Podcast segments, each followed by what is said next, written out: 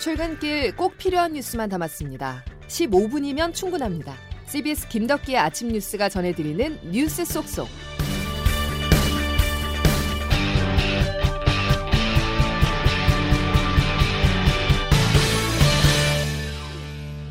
여러분 안녕하십니까? 9월 8일 김덕기 아침 뉴스입니다. 코로나와 공존하는 것에 대한 논의가 본격화했습니다. 정은경 질병관리청장은 방역책의 전환 시점을 10월 말부터라고 밝혔는데요. 정부 여론조사에서도 국민 4명 중 3명은 찬성해 위드 코로나 전환에 힘을 보탰습니다. 첫 소식 정석호 기자입니다. 정은경 질병관리청장이 다음 달 말부터는 위드 코로나 전환을 검토할 수 있다고 밝혔습니다. 10월 말까지는 최대한 접종 완료하는 것을 목표로 진행하고 있습니다. 10월 말이면 60세 이상 고령층 90% 이상을 포함해 성인 80% 이상이 예방접종을 모두 완료할 수 있기 때문입니다. 당초 정부는 11월 중순이 돼야 위드 코로나로 전환할 수 있다고 했는데 정 청장 말대로라면 전환 시기가 좀 더 앞당겨질 가능성도 있습니다. 이에 대해 방역 당국은 예방 접종률이 올라가면 위드 코로나 전환에 유리하지만 급격한 변화는 없을 것이라고 설명했습니다. 방역 조치를 완화한다 하더라도 마스크 착용이나 거리두기와 같은 기본적인 수칙은 지켜야 변이 등으로 인한 급격한 확산을 막을 수 있다는 취지입니다. 그러면서 위드 코로나라는 단어 자체는 방역의 빗장을 아예 푼다는 의미가 될 수 있어 단계적 일상 회복이라는 말이 더 타당하다고 설명했습니다. 복지부가 실시한 최근 여론조사에서 국민들 10명 중 7명이 위드 코로나 전환에 찬성하는 것으로 조사됐습니다. 다만 전환 시점에 대해서는 70% 이상 11월 말이 적절하다고 응답해 정부 계획보다는 다소 조심스러운 입장입니다. CBS 뉴스 정석구입니다. 정부가 10월 말이면 단계적 일상 회복이 가능하다고 밝힌 자신감은 백신 접종률에서 나옵니다.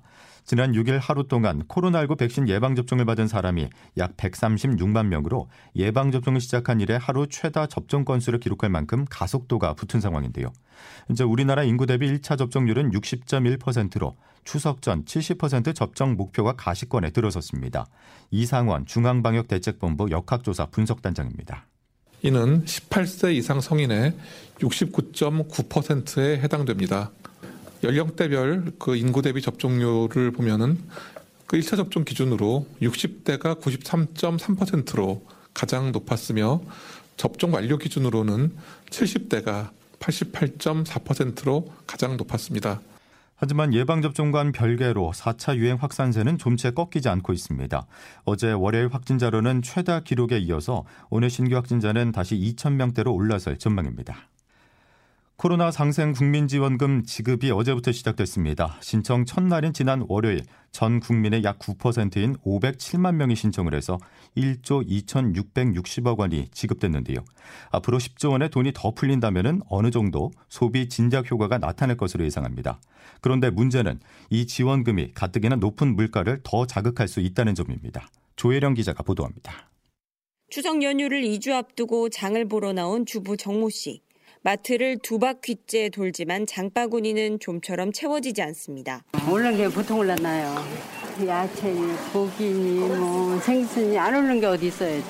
통계청이 발표한 지난달 소비자 물가는 지난해보다 2.6% 오르며 시장 예상치를 넘어섰습니다. 특히 농축수산물은 8% 가까운 상승률을 이어가고 있습니다. 애호박의 경우 한 달 전보다 무려 95% 넘게 가격이 올랐고 배추와 오이는 30% 가까이 올랐습니다.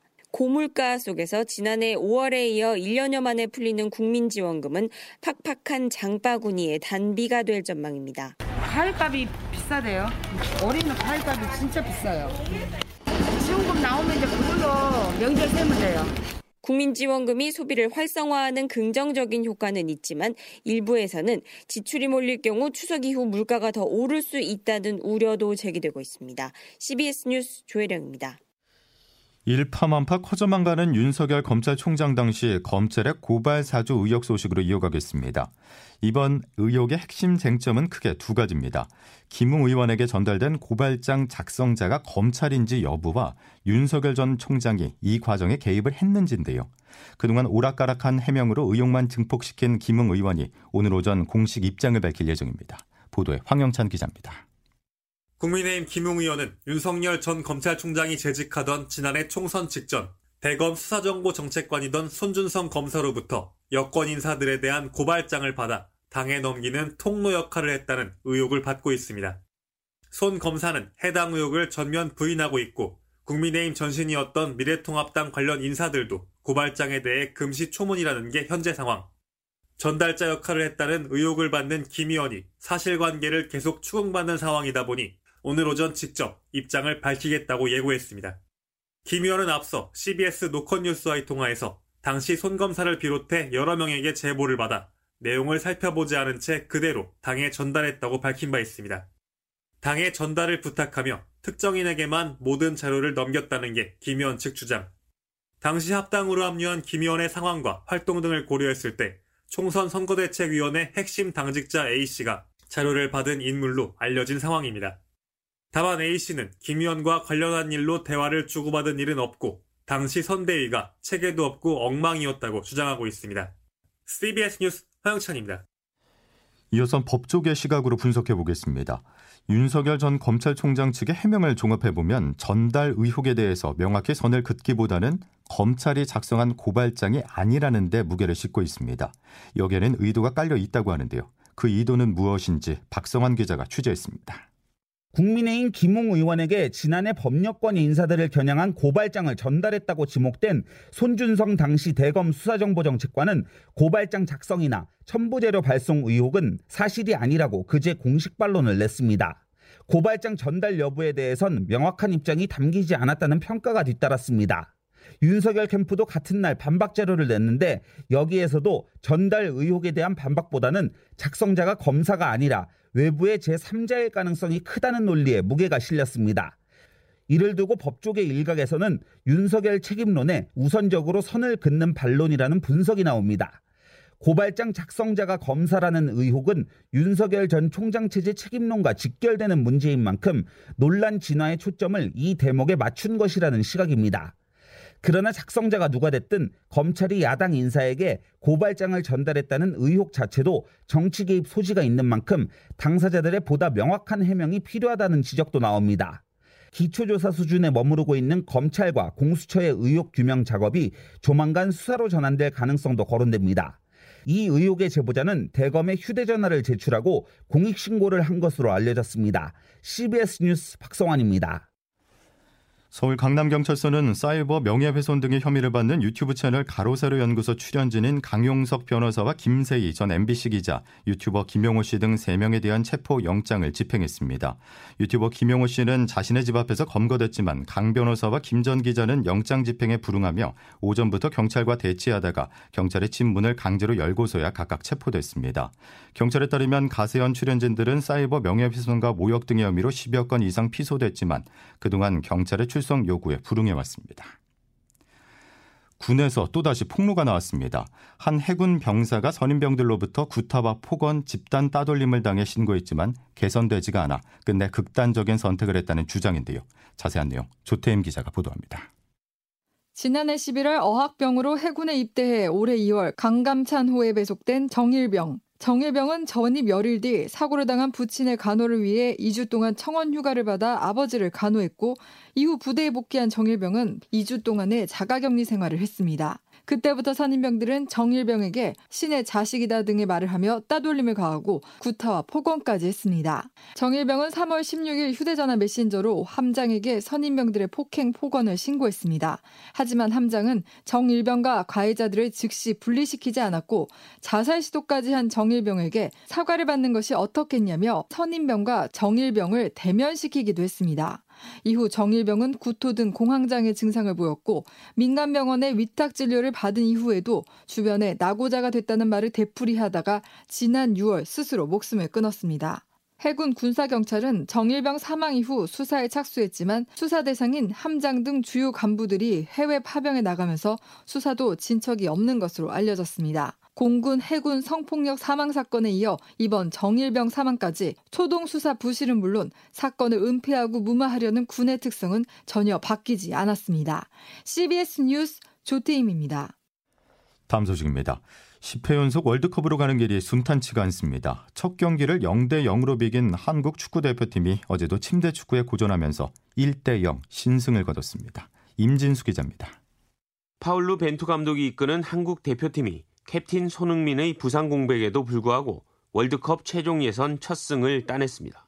한국 대표팀은 어제 오후 수원 월드컵 경기장에서 열린 2022년 카타르 월드컵 아시아 지역 최종 예선 A조 2차전 레바논과의 경기에서 1대 0으로 승리했습니다. 벤투 감독은 1차전 선발로 나섰던 황의조와 송민규 등 공격진을 전면 바꾸는 대대적인 로테이션으로 2차전에 나섰습니다. 반면 미더필더와 수비를 두텁게 세운 레바논은 수비에 치중하는 침대 축구를 펼쳐 전반전은 0대 0으로 마무리됐습니다. 하지만 교체로 들어간 권창훈이 후반 14분 선제골을 넣었고 이를 끝까지 지켜 소중한 승리를 따냈습니다. 지난 2일 열린 이라크와의 1차전에서 0대 0 무승부에 그치며 불안하게 출발했던 대표팀은 이번 승리로 최종 예선 1승 1무 승점 4점을 기록하며 A조 2위로 올라섰습니다. A조 1위는 어제 이라크를 상대로 3대 0 승리를 거두며 2연승을 달리고 있는 이란이 차지했습니다. B조에서는 박항서 감독이 이끄는 베트남이 2연패를 당했고 일본은 중국에 승리하며 1승 1패를 기록했습니다. CBS 뉴스 임진수입니다. 오늘은 연합국과 일본이 세계 2차 대전 패전국 일본의 지위를 명시한 샌프란시스코 평화 조약이 체결된 날입니다.